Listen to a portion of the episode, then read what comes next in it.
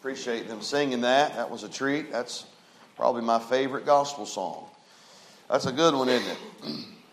Amen.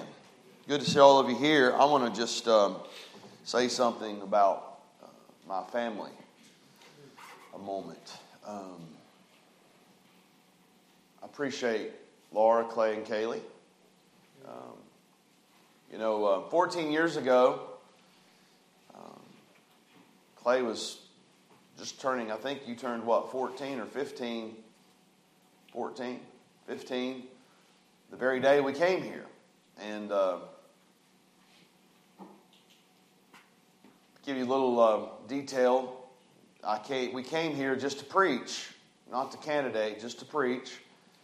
Um, that was in November of 2008. And uh, I'll never forget it. Uh, we uh, had some time to kill in the afternoon to be back for the evening service, and we all went to Walmart. Of course, I went to the section that I normally always find myself when I go to Walmart. That'd be in the sporting goods section. And uh, I was looking around, and Clay was just kind of, you know, pillaring around behind me, just kind of in a daze, just kind of really, you know, not really paying anything to anything. And he just looked at me. You know, y'all have to understand, I know many of you understand this, but we come from a very small town in Hinton, West Virginia. They have one stoplight, and a uh, very small town.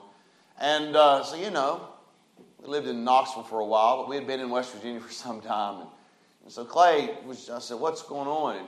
And, he just said, You know, Dad, uh, there's a lot of houses here, a lot of people. And um, and he said, I feel like if God would call us here, you know, God could use us here. And that's as a 14 year old boy.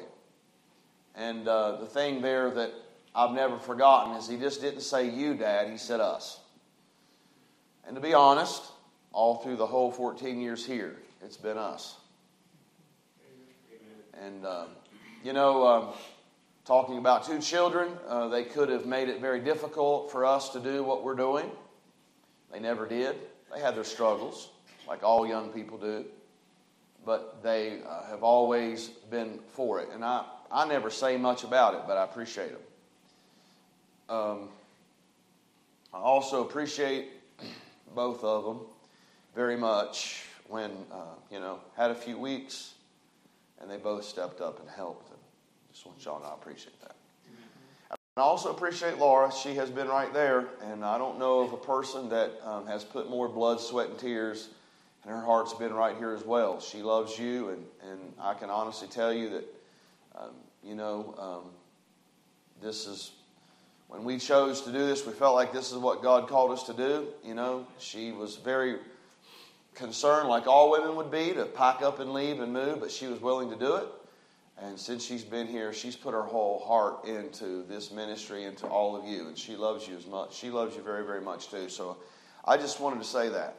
Appreciate them. And I want to say again, I appreciate the church. You've been very kind to us, you've been very gracious to us. And I feel very inadequate to be here and to be called your pastor. But I am very honored and humbled uh, by the fact that we are here and that you love us and we love you. And what God has done and I appreciate all of you very, very much. Would you open your precious Bible this morning to the book of Genesis, chapter 30? Genesis, chapter 30. Genesis, chapter 30. And I want to continue um, talking about uh, special words, uh, important words in the Bible. And uh, I, I picked this one today just because understanding I think it's appropriate, but also with the emphasis of home improvement, life, relationships, um, marriage, uh, trying to raise children. Uh, we live in a world that are, is so confused about a lot of things. And again, I know that we live in a day where people look at this book like it's an archaic book, that it's out of date. It's, by the way, it's never out of date, it's timeless. It's timeless. You know, someone said years ago, give me that old time religion. And yes, I love that. I love that old song, give me that old time religion. But the Bible is just not an old time religion, it's timeless. It spans every decade, every year, all of history, past and present and future. The Bible says of itself that God's Word is settled in heaven. And we know that we have God's Word. He's preserved His Word. He inspired His Word. He breathed it. Then he, I'm thankful that He preserved His Word, that we still have a copy of it. And I'm thankful for that. And so I'm going to be reading out of the Word of God this morning. And we're going to go to the Old Testament here in Genesis chapter 30. And I want to pick out one word. But I'll give you the context of this passage.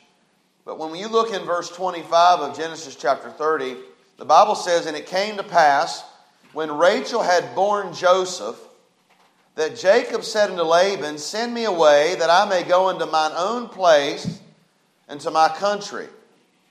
Give me my wives and my children, for whom I have served thee, and let me go. For thou knowest my service which I have done thee. And Laban said unto him, I pray thee, if I have found favor in thine eyes, tarry, for I have learned by experience that the Lord hath blessed me, notice this, for thy sake. And he said, Appoint me thy wages, and I will give it. And he said unto him, Thou knowest how I have served thee, and how thy cattle was with me, for it was little which thou hast before I came, and is now increased into a multitude. And the Lord hath blessed thee since my coming, and now when shall I provide for mine own house also? And he said, What shall I give thee? And Jacob said, Thou shalt not give me anything. If thou wilt do this thing for me, I will again feed and keep thy flock. I will pass through all the flock today, removing from thence all the speckled and spotted cattle, and all the brown cattle among the sheep, and the spotted and speckled among the goats, and of such shall be my hire.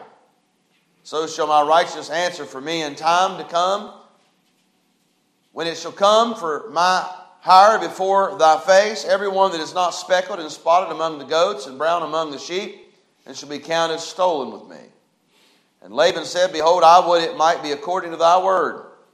And he removed that day the he goats that were ring straked and spotted, and all the she goats that were speckled and spotted, and every one that had some white in it, and all the brown among the sheep, and gave them into the hand of his sons. And he sat three days' journey betwixt himself and Jacob, and Jacob fed the rest of Laban's flock. And Jacob took him rods and green poplar of the hazel and chestnut tree, and piled white strakes in them, and made the white appear which was in the rods. And he set the rods which he had piled before the flocks in the gutters and the uh, watering troughs when the flocks came to drink, that they should conceive when they came to drink. And the flocks conceived before the rods and brought forth cattle, ring straked, speckled, and spotted. And Jacob did separate the lambs and set the faces of the flocks toward the ring straked and all the brown in the flock of Laban. And he put his own flocks by themselves and put them not into Laban's cattle. And it came to pass, whensoever the stronger cattle did conceive, that Jacob laid the rods before the eyes of the cattle in the gutters, that they might conceive among the rods. But when the cattle were feeble, he put them not in, so the feebler were Laban's, and the stronger Jacob's. And the man increased exceedingly, and had much cattle, and maidservants, and men servants, and camels, and asses. Heavenly Father, again, I pray you'll just use this today, this word, and we'll thank you for what you do. We ask it in Jesus' name. Amen.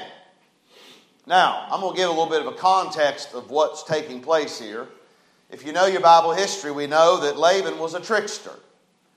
Laban, uh, Jacob, the only reason he's there is he wanted his daughter to marry. Of course, we know through the years uh, he he was a trickster. And finally, he did get the, the lady he wanted here in Rachel. But if you'll read past that, you'll understand Jacob had an eye for business.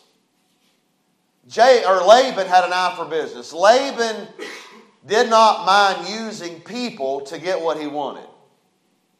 And we, I want to preach on this word today that we find in verse 27 that I believe would be called this the word that is the greatest teacher.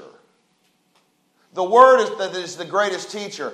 And uh, life has many great teachers. Can I say this morning that pain is a great teacher?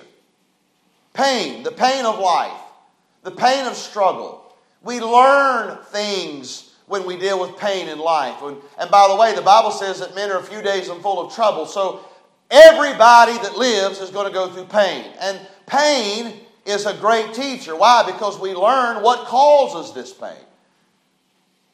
There is some pain that comes to life because we've experienced the why. So it's a great teacher. So it would be foolish for us to go through pain that we don't have to go through if we realize what causes the pain. Experience teaches us that. Can I say that I want to also say that there are other great teachers? Pain. Can I say sorrow is a great teacher? Sorrow is a great teacher. I believe we will learn things in times of sorrow that we'll never learn on the mountaintop. We'll learn things during the times of sorrow that we'll never learn in times of laughter. So, sorrow is a great teacher. But I also want to say this morning another great teacher in life is love. Love is a great teacher. The Bible tells us in 1 Corinthians chapter 13 that love uh, lasts. Love is greater than all the other words. We understand that love is a great teacher. Love teaches us many things. The Bible says that the love of Christ constraineth us. Love is a constrainer, love is a motivator. Love will keep us going when we don't want to go anymore. Love is the greatest motivator. By the way, the greatest motivator to be the Christian that you ought to be is love for the one who saved you. Love is a great teacher. Christianity is not about a bunch of rules and regulations and a bunch of do's and don'ts. If you love the Lord, you want to live a life that's pleasing to Him. It's a relationship with the Lord Jesus Christ. But I want to, but what is the word that sums up the instruction of all other words? What is the word that teaches you more than the university or colleges of this land? What is the word that shows us the value of time? What is the word that shows the unhappiness of the life that is lived for just yourself? What is the word that shows the worth of prayer? What is the word that proves the power of faith? What is the word that assures that all things work together for good to them that love God and that's called according to his purpose? What is the word that lets us know that this world can never satisfy the souls of men? What is the word that lets us know how great are the merits of God and how wonderful His redeeming love to us really is? Here's the word. We find it in verse 27 experience. It's the greatest teacher. Let me say to you, uh, I can honestly tell you, I, am thankful that I was able to go to Bible college. I learned a lot of things in Bible college, but I'm going to promise you this there are no books, there's uh, no type of education that, is, that can really outdo just simply just understanding it by experiencing it. That's why some of the wisest people on this earth, they've never had a 12th grade education. Uh, it was uh, Brother Kerr that told me the other day that there was a teacher. He felt like a failure until they started going back into some of the old people and they started going back and how to live from the land and all of the antidotes of, of life, of just simplicity. And he said that he wrote a, a, a series of books over that. And I want to tell you, what, what made that teacher a great teacher? What made all those students great learners? Or people of education because they learned from people that taught them something more than a book couldn't teach them. They taught them what experiences teaches you. And that's why I want to say to all of you younger people here today, you are foolish. You are foolish here today that if you would absolutely minimize some of our dear precious people here that might have a little grayer hair, a little whiter hair than you have, and Maybe their uh, shoulders are a little more drooped than yours. But I'm going to tell you something. There is a wealth of knowledge in this building today based on just some of our older people. Why? You say, well, Pastor, they didn't go to Bible college. I don't care. You say, Pastor, they didn't go to college. I don't care. They are some wise people and they can teach us some things because they've learned from experience. Sometimes it puts me out when I hear a young person listen to someone that tries to love on them and tell them something that they've learned. And here's what happens to many of us when we're young we listen to the older people, and here's what we think well, that might have happened to you, but it ain't going to happen to me. And I want you to know something experience usually teaches us great things. So, experience.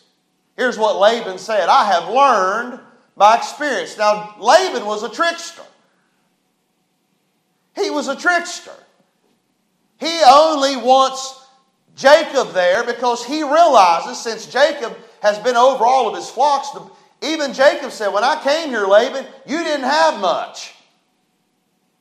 Your flocks were very small. You didn't have all the irrigation. I've worked hard. I have benefited you. So he said, Yes, I think you ought to benefit me. He said, I want some wages. I want something. Now, could you imagine going to your employer today and saying, Hey, I want a raise and I want all the speckled goats? Hey, I want a raise. I want better benefits. I want all the speckled cattle. And by the way, we learn later that Laban even tries to trick him on this. He starts minimizing the speckled goats and the speckled cattle. Why? Because I'm going to tell you right now, Laban had learned by experience that it's good keeping Jacob around.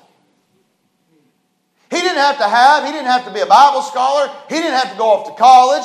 He learned what he understood what he had and what he didn't have before Jacob, and then experience taught him that he got much, much more because of Jacob's presence. He even said to him that. He said, Look, I've learned by experience that the Lord hath blessed me. Here's what he said. He said to Jacob, I've learned by experience, I've been blessed because of you. That's what he said. So Jacob looks back at him and said, All right, buddy, if you've been blessed here because of me, then start paying up. Right? Now that's Bible. That's Bible. But that is a principle that even common sense people know. If there's a blessing there because of somebody, if you've learned from experience and listen to me, you ought to bless the people blessing you. That's a biblical principle. And so, where do we learn that from? From the Bible. He said, I learned that from experience. So you might think, well, I'll tell you right now, Jacob, man, he was asking for an awful much. Well, Jacob didn't think so because Jacob realized that all of Laban's wealth had come by his work, by him being there, and so he felt like, hey, fair is fair. That's a biblical principle, but it's just a common sense principle. How do we get that? Why does that make sense to us? Why do we understand it? Why do we know that Laban understood this principle? I'm going to tell you why. Experience. It taught him something. So think about that. Laban was crafty. Laban was a trickster. He only wanted him around for his benefit. How did he understand that? Experience. But I'm going to tell you something else about Laban. He was very wise. And here's what I want to preach on this morning. He was wise because he did what many of us fail to do learn by experience. Learn by experience. That's why he was wise.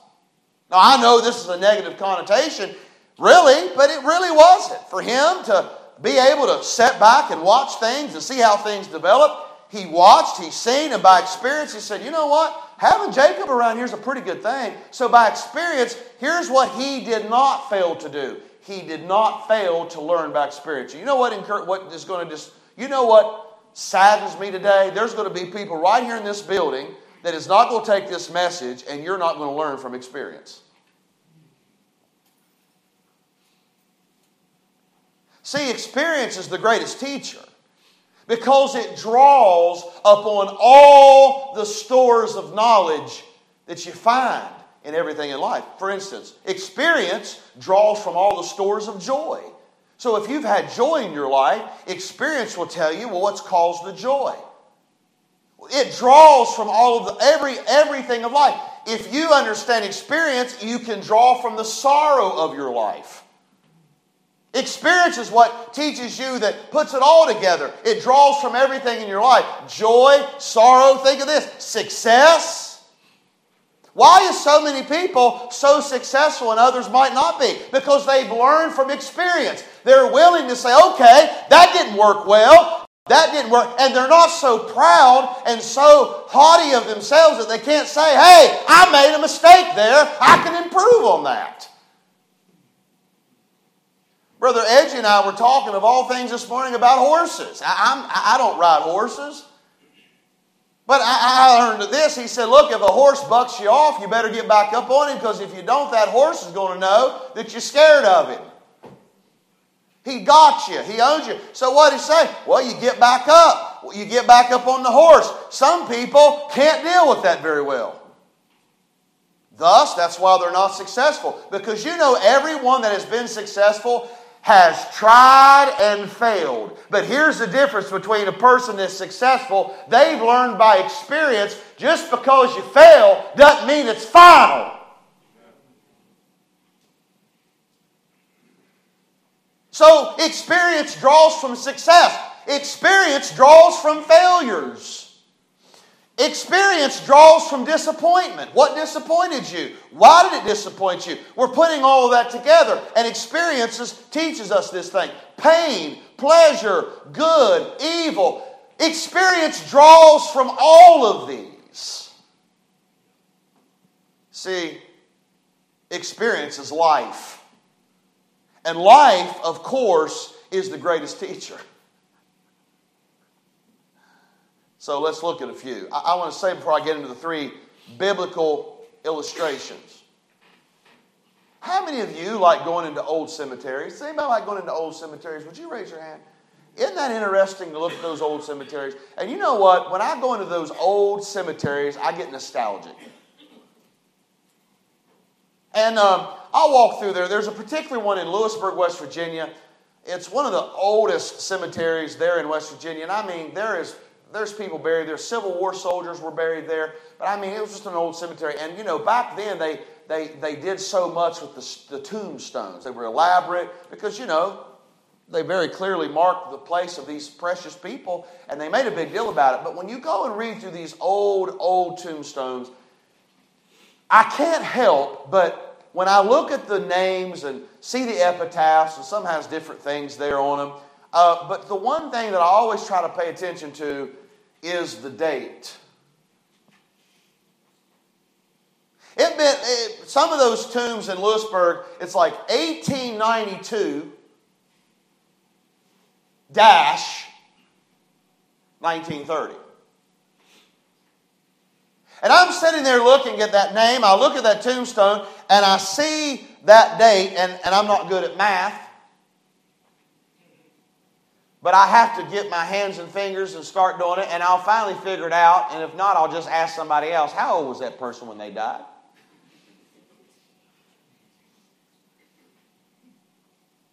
But you know what we don't pay a whole lot of attention to is that dash. All we see are numbers there, but you know what? That person lived a life. And I, I, when I go through there and look at that, I say, you know what? They hurt, they cried, they laughed. They had good days, they had bad days. Obviously, whatever took their life could have been a surprise, it could have been a shock, or they even could have known they were facing death. But nonetheless, every time I go and look at these old tombstones and I think, you know what? Those people's lives mattered to somebody. And not only that, what all they experienced in that dash, depending on how they responded to that, made them the kind of person they were. Experience. Can I say to every young person here today, don't be a fool. Don't be a fool. If you think that you're going to be the only one that's exempt that if you have some dear people that love you and they have a little bit grayer hair on their head and they might have less hair than you and you might think they're an old fuddy duddy and you might think, oh, what they say to me is not relevant. I'm going to tell you something right now. You are a fool not to listen to others people's experiences. You're a fool. Experience is the greatest teacher. You're not going to be exempt. When we talk about this word that's the greatest teacher, how is this relevant to home improvement? Relationships, raising children. This word is a big deal.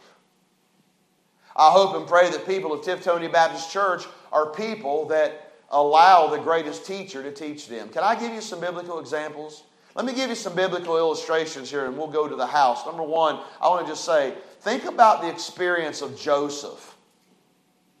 In Genesis chapter 50, was it not Joseph that said to his brothers, You meant it unto evil, but God meant it unto good? Now, we learn something there by the life of Joseph if we will be wise. We learn a lot about God through the life of Joseph, but we also learn a lot about Joseph. But we also learn a lot about how God does things. Now, I don't understand it all, but here's a man that was, the Bible never, now I'm not saying that he wasn't, he sinned, obviously, because we know that all men are sinners. But do you know that Joseph is one man in the Bible that there's never one recorded act in there that he sinned?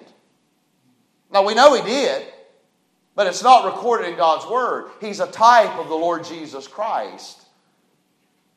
But in Genesis chapter 50, we realize he came to a place in his life after, listen, there's not one person, maybe other than David, that lived a more sorrowful life. Now, the difference between David and Joseph was David, God told him because of your actions, you're going to live a certain way. But Joseph was doing right. Joseph loved his father. Joseph loved his brothers. Joseph only was given dreams, and because his father loved him more, his brothers hated him. That wasn't Joseph's fault. So one day we know Joseph goes to check on his brothers, and before he gets there, they start talking about him. They can't stand him, and they are talking about killing him, their own flesh. But instead of killing him, they throw him in a pit, trying to figure out what they're going to do with him. Finally, here comes some uh, merchant men. They sell him off. They sell their own flesh and blood to these men. They take him down to Egypt. He goes to Egypt. He's bought by a man by the name of Potiphar, which is a very powerful man. He serves that man and his family. The Bible says he becomes uh, uh, very much the leader of that whole household, and then his wife wants to be with him. Joseph runs and leaves and flees that temptation, and he did right, but yet he found himself in jail. Then, in jail, he interprets dreams. And he tells the ones, once you get out, remember me. They for, the, the, the butler forgot him, and he sat in there and rotted in that prison for years. Then finally, Pharaoh had dreams. All of a sudden, the butler understands, man, there's a guy down there in prison that can interpret your dream. So they pull him up out of jail. He interprets the Pharaoh's dreams. Next thing you know, he is the most powerful man in the whole then known world because uh, Pharaoh puts him underneath him in charge of everything. Lo and behold, the famine hits.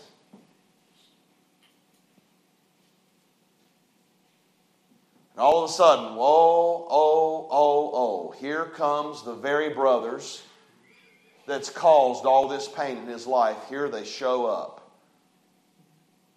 And the Bible said when Joseph seen them, he began to weep. And the Bible said he wept so loud that even the people, the family in Pharaoh's own chambers heard him weeping and wailing.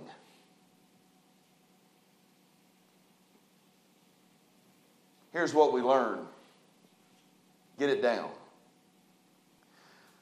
There are treasures in darkness.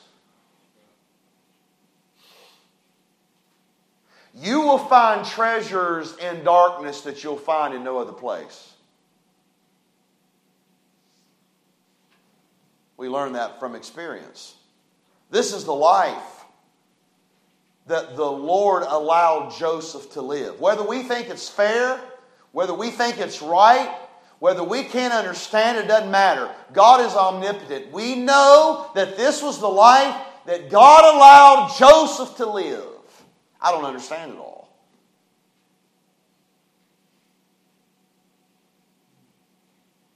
He was sold into slavery by his brethren, put in prison forgotten in prison, and now his brothers show up. And by the way, remember those dreams? They came true. All of his brethren gave obeisance to him. They bowed down to him. But you know what? He was not a haughty man. He didn't think, oh, I'm glad. You know what? He still loved his brothers.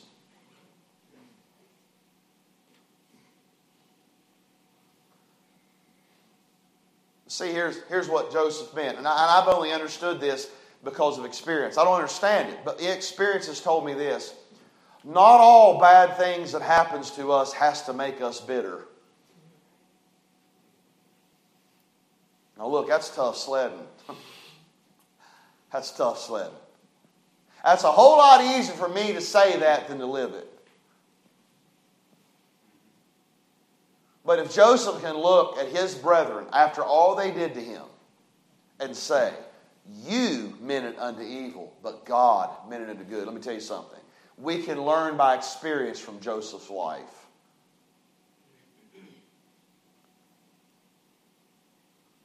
I've realized by experience God uses situations and circumstances, unfairness, pain, sorrow, and trouble to make us better, not bitter.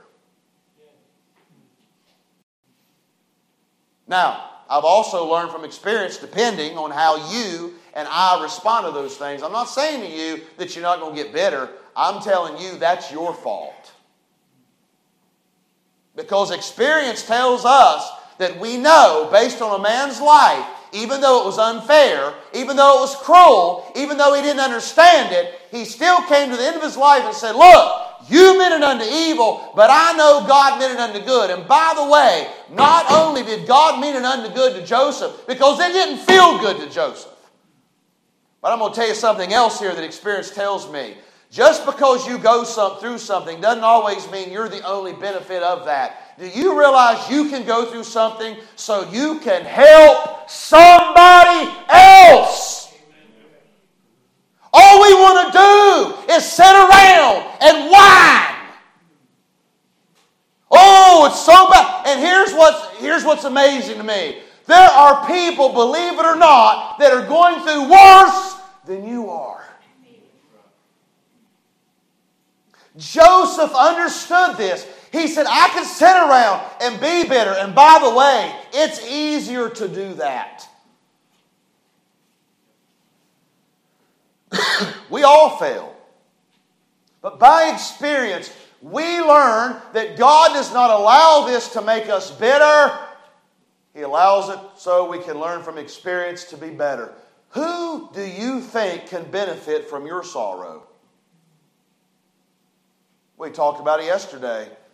The Coles, Rita, Roger, Papa Bill passing away. We were sitting around, went up to their house just for a few minutes. We were sitting around talking. We were talking about a particular dear, precious couple here in our church. They've experienced pain and the loss of family and children like I don't know if anyone else has ever lost. And I'm going to be honest with you, when I start getting down in that molly grub patch and I start getting down there like, oh, poor me, poor me, poor me, I want you to know something. All I've got to do, and it will help me, I'm not saying I, I live there, but we need to live there. That's what experience should teach us. I look at their life and what loss they've had, I'm going to tell you right now, mine ain't been near what they've had to deal with. So, experience of Joseph teaches us that God, there's a providence in God. God is a provident God. He knows what he's doing. Number two, experience of Solomon. The book of Ecclesiastes. Vanity of vanity, saith the preacher, all is vanity. You know what? The book of Ecclesiastes is a sermon from the beginning to the end. You, you say, Pastor, how do you know that? Well, he even tells us that in Ecclesiastes chapter 1. Solomon, the great wise king, called himself a preacher.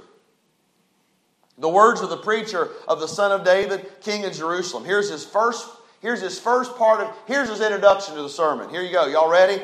Vanity of vanity, saith the preacher, vanity of vanities, all is vanity. What's that mean? Everything's empty without God.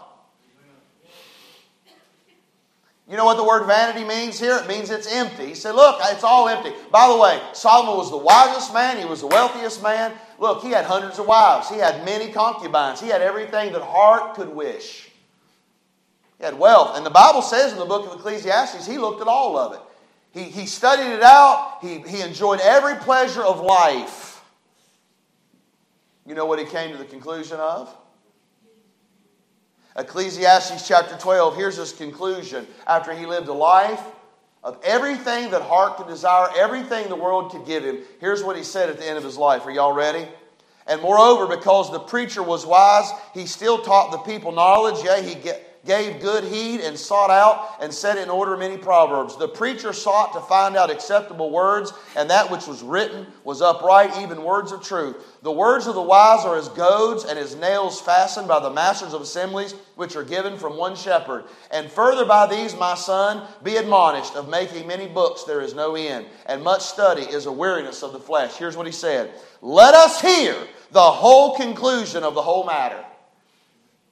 Fear God and keep His commandments, for this is the whole duty of man. When he looked at his life, here's what we learned from the life of Solomon. Y'all ready? There is no lasting satisfaction or joy in the things of this world. They run out. Here, after a while, I don't know when, but let me say, tell you, everything you see here will be gone. Do you know the only thing that you, you know the only things that will last forever? Y'all know, y'all know what they are? People. People. Do you know you're going to live forever? You are. You're an eternal being. You're going to live forever.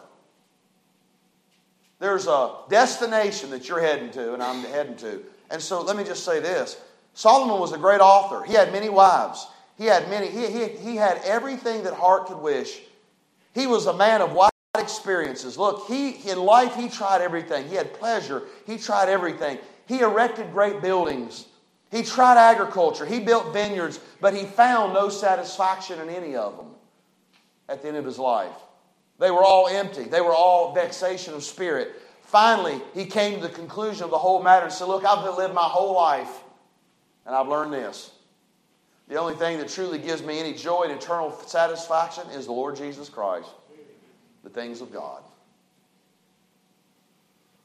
That's a great lesson to learn, be learned, isn't it? How long do we have to be? How old do we have to get to realize that this world's not our home? We're just passing through. My treasures are laid up somewhere beyond the blue. See, the devil loves to get your hooks in you, get his clamps in you, so you can get your roots so deep down in this world, you care nothing about the future and eternity. Can I say as I close this morning, the experience with Solomon opens up and it teaches us, proves that there's no lasting satisfaction in the things of the world. But can I say quickly as I close, the prodigal's experience.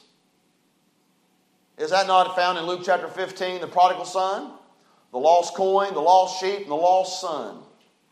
The Lord Jesus Christ taught this parable. And this is a beautiful picture. It's really not about the Son, it's really about the Father. Don't miss that, because that's a beautiful picture of our Heavenly Father. But the, the application of the experience, here's what it happens when we talk about the prodigal son. It demonstrates the truth that the way of the transgressor is hard. Can I make this statement to you? Life outside of the will of God is hard. It's hard. It's hard. It's tough. Out of the will of God. He ended up in a hog pen. He ended up, he had all that money. He said, Dad, I want all my money. I want all my inheritance. I'm going to go out. I'm going to live any way I want. I'm going to go live any way I want. I'm tired of you telling me what I can and can't do. So he went out into the world, and the Bible said he just started spending all that money, started giving his life to all of this righteous living. And pretty soon, all of his friends went away when the money ran out. And he found himself, he was so poor, he was working for a man, feeding the hogs. He didn't have anything to eat, and he was eating the same slop the pigs were. The Bible said this He finally came to himself. He said, My soul, here I am eating on pig slop, and my father lives in a mansion. What in the world am I doing here, eating here, about to die, eating here? I, I tell you what I'm going to do. I'm going to go back to my dad. Could you imagine that old boy? Y'all know if he worked with them pigs. Y'all ever, has anybody here ever slopped the hogs? That's not a real good job, is it? I mean, y'all, you certainly don't want to get none of that on you. But if you're down there with the hogs trying to eat it with them, I'm going to promise you this right now you're going to stink. You're going to be dirty. And I'm going to tell you right now, that old boy, he said he didn't carry, so I got to get back to my dad's house. And here's what's beautiful about that whole thing in the prodigal son. I happen to believe that that old father went out there every day, just kept thinking, I'm hoping, I'm hoping my boy's going to come back today. He's going to come to himself. He's going to come back to me today. He's going to come back where he ought to be. He ought to come back home. Amen.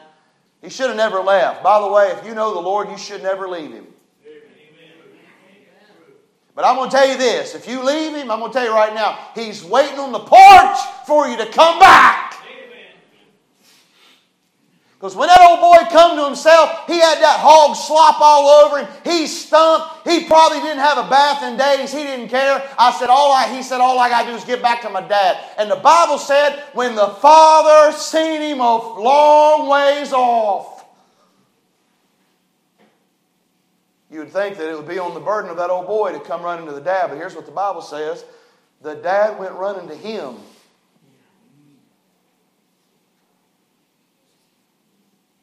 You know why the dad went running to him? Because that's a picture of our Heavenly Father. And boy, a long ways off, he seen, he said, That's my boy. And he took off running. The Bible said he just grabbed him and hugged him and brought him right in. He said, Let's kill, let's have a party. Let's kill the fatted calf. Let's put robe on him. Let's get him right. Because once my son was lost, but now he's found. Can I just say this? Life without the Lord's empty the life without the Lord, you're going to end up in a pig slop. You say, Oh, Pastor, I'm doing all right now. Well, just hold up. You're going to get there. Well, I say I thank God for another observation of the experience of the prodigal son. I not only know that out of the will of God is not good, but I'm going to tell you another observation that I want to close on today.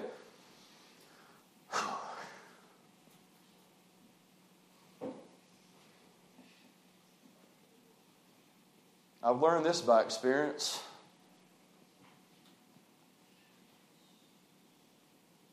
When we fail Him, He still loves us.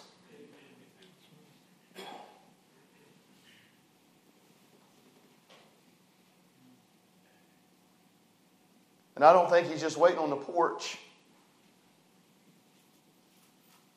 The Bible tells us there in the prodigal son that the father went running to him. Do you understand today if you're not where you should be, He's running to you? You know what else He does? He restored the son. He put a robe on him.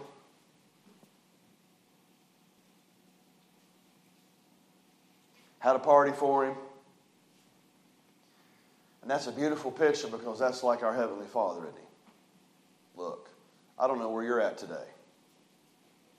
I don't know what you've done, and I don't care. People have this misnomer about church. Oh, I can't go to church because they're all, you know, they're all. And um, no, we're all sinners. They ain't one of us in here, from this preacher today, everyone here, none of us are clean.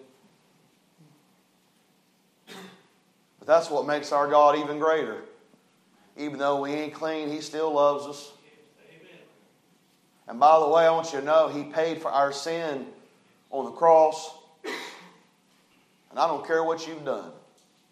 I don't care what skeletons you have in your closet. I'm going to be honest with you. I don't care what you're doing right now. I don't care if you came into this building today and you're like, oh my goodness, the place is going to burn down because I'm here. No, no, no, no. Look at me. The Lord loves you. And whatever you've done and whatever you're ashamed of, can I help you by experience? Quit letting the devil ruin your life.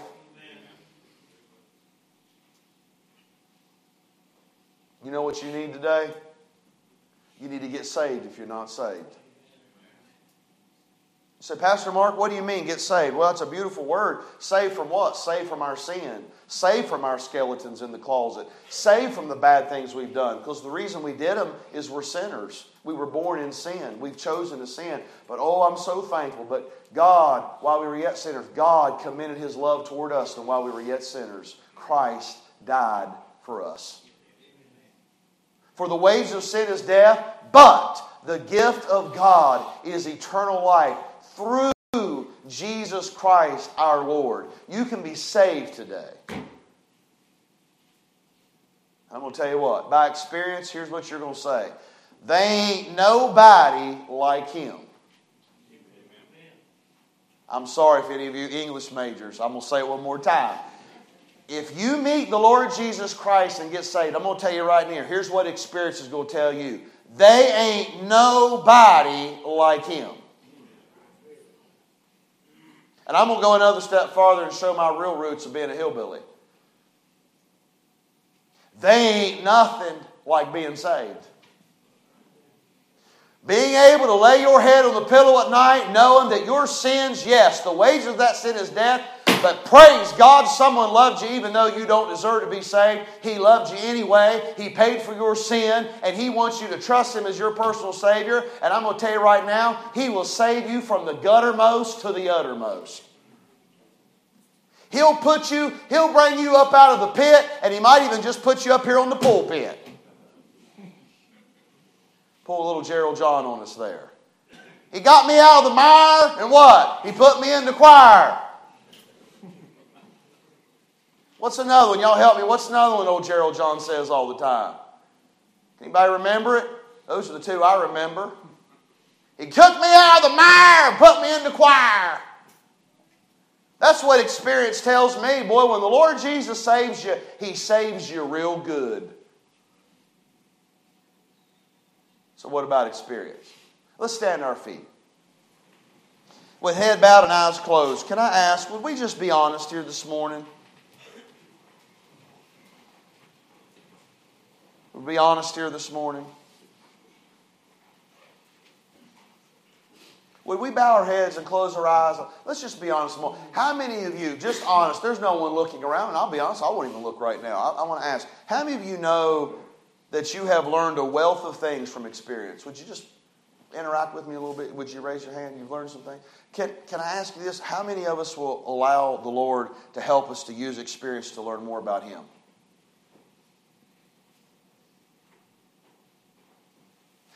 Then can I ask this? That last thought. Look, I know people get nervous right here, but I hope you won't. Do you know for sure that you're saved? Look, you're in a good place. Can I ask you a question? You be honest with me. Let's start here. You say, Pastor, I know with I mean I know beyond a shadow of a doubt. I don't deserve to be saved, but there was a time in my life that I put my faith and trust in Christ and I trusted Christ as my Savior. I don't deserve it, but I know that I'm saved because Jesus has saved me, and I've trusted Jesus as my Savior. By way of testimony, would you slip your hand up? You know that beyond a shadow of a doubt. That's wonderful. That is absolutely wonderful. I'm very, very thankful. Can I ask this question? You say, Pastor Mark, I'm going to be honest with you. I'm here this morning, and I don't know for sure if I die, I'm going to heaven, but I'm concerned about it. And would you say, just by lifting up your hand, only I'm looking? You say, Pastor, would you pray for me? I promise you I won't embarrass you. I promise. And it's nothing to be embarrassed about, but I promise I won't call you out. If you just say, Pastor Mark, would you pray for me? I'm concerned about it. Would you slip your hand up like that? Is there anyone like that this morning? Anybody this morning? Anybody? Bless you. I see that hand, and I want um, our workers to, to talk to her, little girl, and we'll, we'll talk.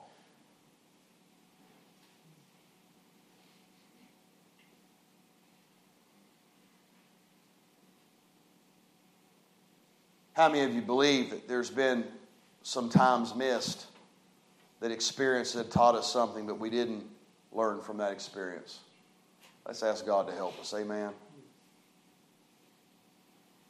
Look, she's going to play something on the piano. I don't know your heart.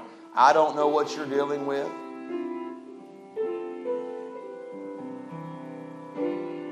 I've learned that there's hope in the darkest of situations.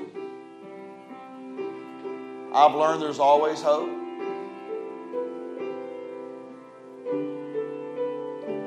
Can I say something else that I've learned? I've learned that it's better for a family to be a part of a church. How many of y'all would agree with that by experience? Can I ask y'all this question? How many of you are thankful you've learned from experience you don't know what you would do without your church family? Would that be true? Would you raise your hand? Isn't that a blessing? Yeah. I'm telling you. See, you learn. We learn so much from experience. God bless you. Thank you for being here this morning. I'm going to let Brother Don close in prayer this morning. Amen. Pastor Mrs. Laura, if you go in the back this morning and uh, let the folks greet you and so forth this morning. And yes, we'll be back tonight and uh, have a social next door, but we'll give the opportunity to this morning for you to uh, uh, shake hands, say something to them this morning. That'll be good. I know from experience a church is blessed when they honor their pastor. Amen. And uh, let's keep doing that and praying for him each and every day. And let's do that together. Thank the Lord for the message this morning. Let's pray. Father, Lord, we thank you, Lord, for the experiences of life. Lord, there's some are good, some are bad, but yet, Lord, you, as we saw today, you'll never leave us, you'll never forsake us. Thank you so much for that. Now, Lord, again, we pray for our pastor, pray for his family, pray that, Lord, you continue to bless them, keep them in good health, I pray. Pray, Lord, as they lead us here in this place, we uh, thank you for them. And again, we thank you for each person that's gathered here today. Bless them. Be close to them today, Lord. Help them. Help us all be back at, in your house tonight. We'll praise you for it in your precious name. Amen. God bless you.